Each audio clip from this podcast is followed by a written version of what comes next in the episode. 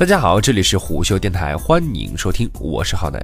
一月四号，摩拜单车刚刚完成新一轮二点一五亿美元的融资，这是继二零一六年四轮融资之后，二零一七年开年又拿到的新一轮融资。有爆料称，共享单车明星企业摩拜单车正在与张向东的七零零 bike 洽谈收购事宜。事情大致是这样的：共享单车在二零一六年是最火爆的市场，资本蜂拥而入，单车全国开花。在这样的资本狂飙中，橙色的摩拜和黄色的 OFO 是市场上最主要的两支力量，也被称为“皇城大战”。OFO 的业务从学校开始起步，车辆品质一般。摩拜一开始就是全套互联网化定制车辆，有车辆定位和联网的功能。车子的成本很高，所以在这个行业里，OFO 的初期形象比较 low，而摩拜则显得高大上一些。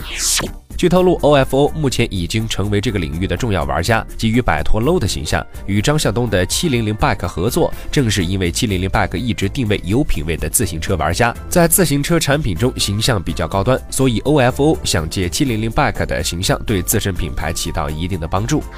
现在市场格局中，唯一能与摩拜一争高低的就是 OFO，所以摩拜对 OFO 的一举一动格外关注。摩拜想通过收购700 bike 阻击 OFO。据悉，摩拜已经通过投资人约谈了700 bike，但是双方还没有进一步的细节传出。